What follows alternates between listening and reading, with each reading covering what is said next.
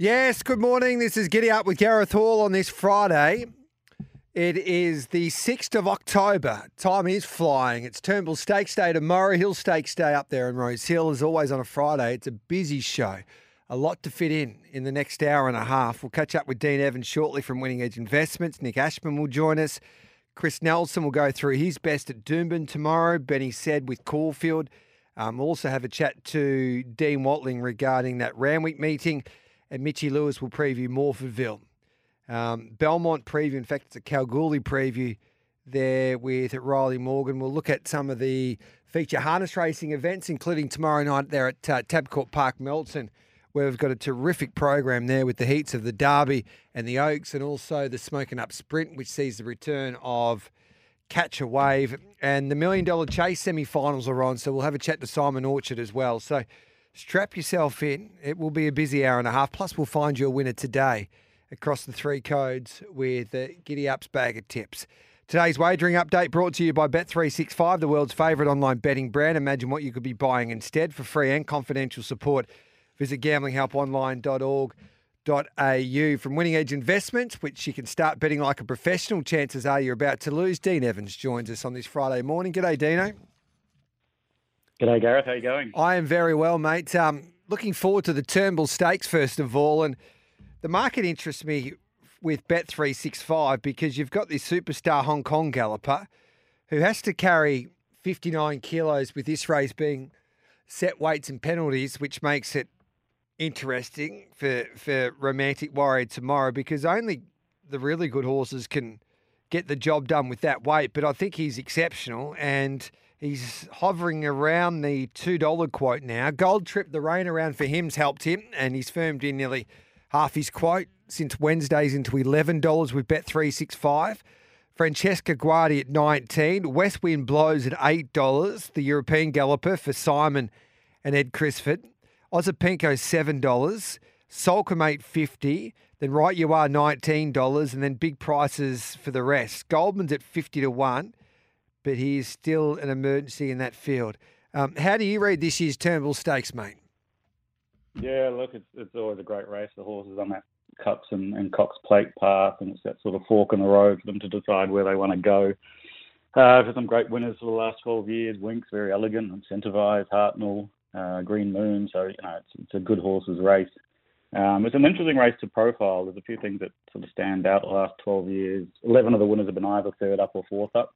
Um, so, you know, they struggle to win to the first or second up. All 12 of the winners have come off either a two week or a three week break. Interestingly, all 12 runners have drawn inside barrier nine, so, so nothing that's drawn in double figures has been able to, to win this race. Um, seven six year olds over 12 years, and then a couple of four year olds and five year olds. Um, nothing's won above 57.5 kgs, um, and, and Chris Waller's won five of the last eight and then won second another four times. So this is certainly his race. Uh, it looks to be an average sort of speed. I think Goldman should lead pretty easily, but you sort of got Bankmore, Right You Are, um, Uncle Bryn, and then and then the two internationals, West Wind Blows and Romantic Warrior, will be sort of on pace there. Um, you know, the race really sort of uh, starts with Romantic Warrior, obviously the Hong Kong superstar, 10 wins from 14 starts. J Max three times, he's won every time. Um, you know, on ability and ratings, he would win this. But I think I think there's really a few queries on the horse. He's, you know, there's definitely been a few rumblings that I've heard from a, a few insiders about just how well the horse has travelled. You know, how he's sort of settled in, eaten since he's arrived. Um, and it's going to be really interesting to see, you know, where he's sort of at in the yard.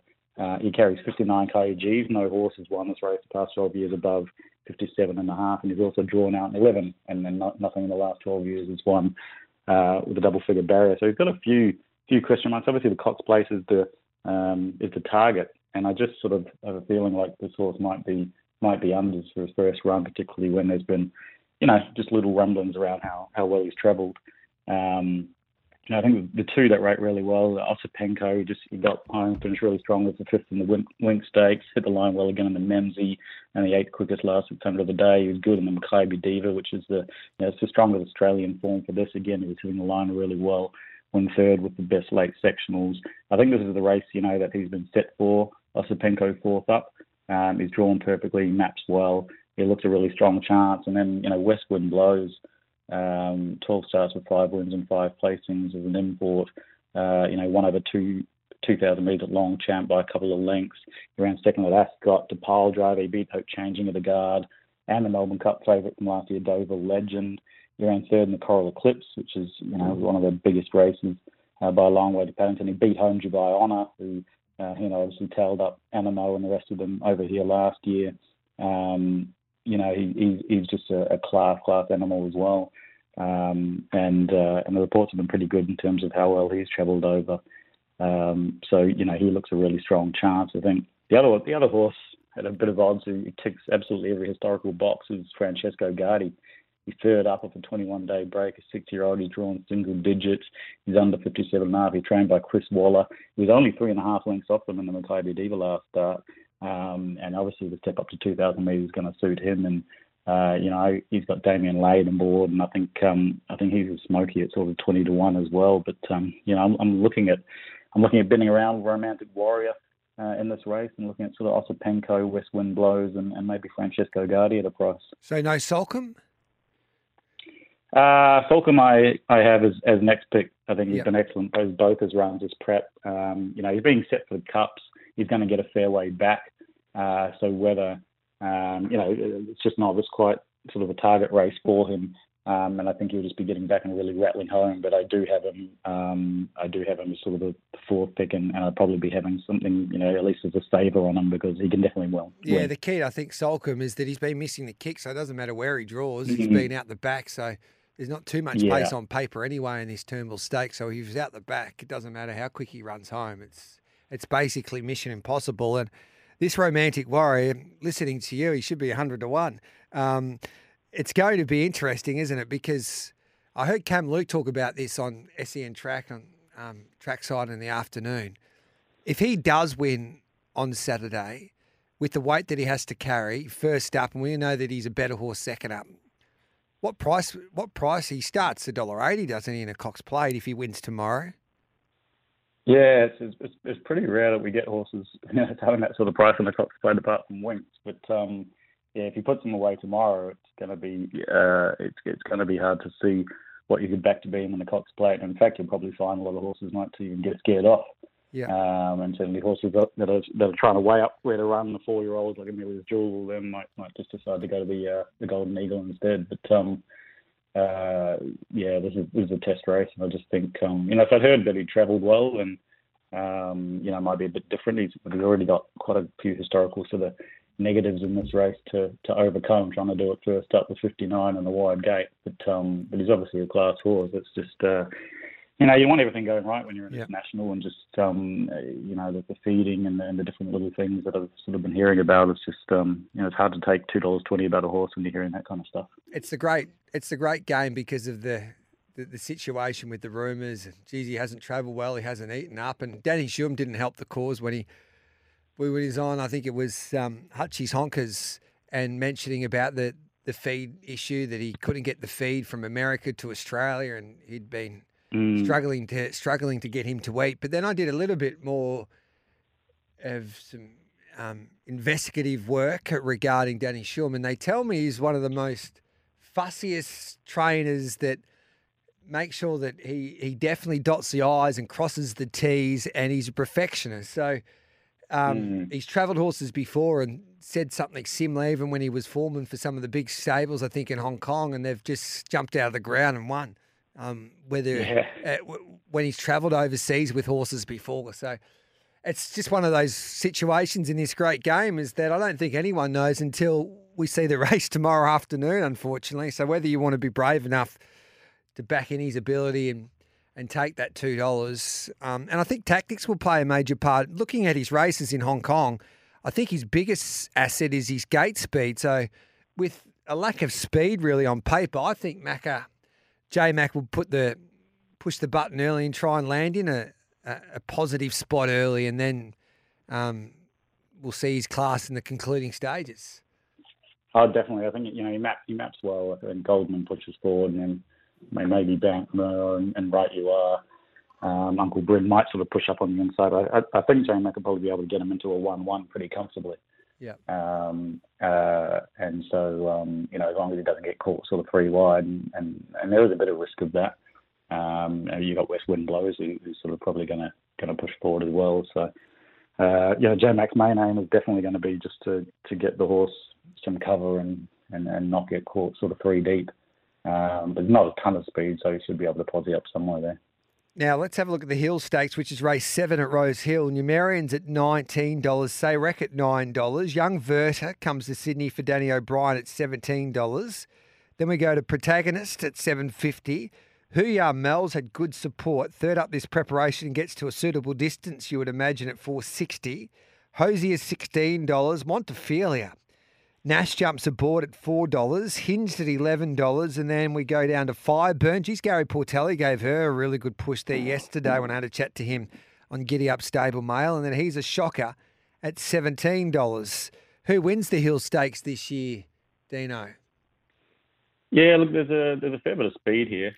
Um, my database has them going pretty quickly with the likes of sort of Hosier, uh, Hemswright push up, uh, Numerian as well. You've got sort of young Werther um, moving forward as well. I think the horse that seems to map really perfectly just behind them is is Zayrek. I've been uh, you know watching him really closely this prep. Uh, he was a good fourth first up in the in the tramway. Um, he had really good sort of late late sectionals there was plus 7.1 for the last 600, and then again in the seven stakes behind sort of Think It Over and Zaaki.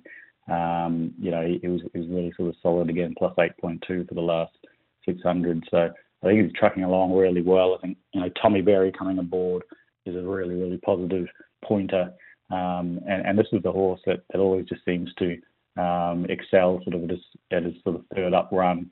Um, you know, in the last couple of preps, he won the on the Neville Sellwood third up uh, last prep, and that was sort of his best run um, from a ratings perspective of the prep. Uh, and you can just see that he's been geared up 1400 a mile to really peak for this race um, over the 1900. And, you know, I think it's sort of the, the, the $9 available. He looks a really, really good bet. Uh, you know, Montefilia is a horse that, you know, I've been, I've been close to all prep. I, I thought she was just a bit disappointing in the Kingston Town um, on face value, but then, of course, considering what Just Fine um, has been doing, um, and that you know crazy sort of hot speed, 14 lengths uh, quicker than than par for the first sectional. Um, you know, the, the profile of race might just not have suited her, and obviously this again her fourth up here, two million dollar race has been the target for for Chris Waller, and, and he certainly knows how to target a, a horse for the right race. So um, I have to give Montefilia sort of one more one more chance here, and, and what's clearly her they're sort of grand final race, I think, for the prep. But I, I quite like Zayrek and um, and then Montefilia as, as a two to beat here. It's going to be a great day's racing, and it's only the start because next week we we, we might need two hours, Dino, with the races that'll be on offer next week. We'll have Everest Day with the Everest and the King Charles to highlight the programs there in the Kosciuszko. And then at Caulfield, you'll be a little bit nervous. King Colorado will be representing – Winning Edge Investments in the Group 1 Caulfield Guineas, taking on Militarise and Step Party. We've got the Might and Power, the Toorak. We still don't know where Amelia's Jewel is going. So can't wait for next Friday, mate, already. Yeah, what a day. What a day it's going to be. That's a, an absolutely massive, massive race day um, in both states. And, and, and, you know, most of the, most of the top horses um, are going to be running um, in, in something in, a, in, on that day. So yeah, really looking forward to that. And, and Colorado sort of settled in all right in, in Melbourne, and we're hearing some positive sort of uh, words from the Mars stable. So yeah, we're getting excited, and um, and I'll be there on Saturday. Just keep a lid on it, mate. Just keep a lid on it. Um, still got track work on Tuesday. Thanks for that, Dean. Thanks, Gareth. Good yeah, to chat to you. He's a great man, Dean Evans. WinningEdgeInvestments.com. Tips and ratings from professional punters throughout the spring racing carnival. Chances are you're about to lose if you want to back a winner this this weekend, head to Winning Edge Investments, sign up as a new member. You type in SEN and you get a fifty percent discount, lifetime discount, if you put in SEN. So that's terrific value there with the successful Winning Edge investment team. Let's take a quick break. It's 9.18. This is Giddy Up on a Friday. After the break, we'll catch up with Nick Ashman to go through some of the other feature races as well on a Saturday. And of course, we'll concentrate at Flemington and also at Rosehill.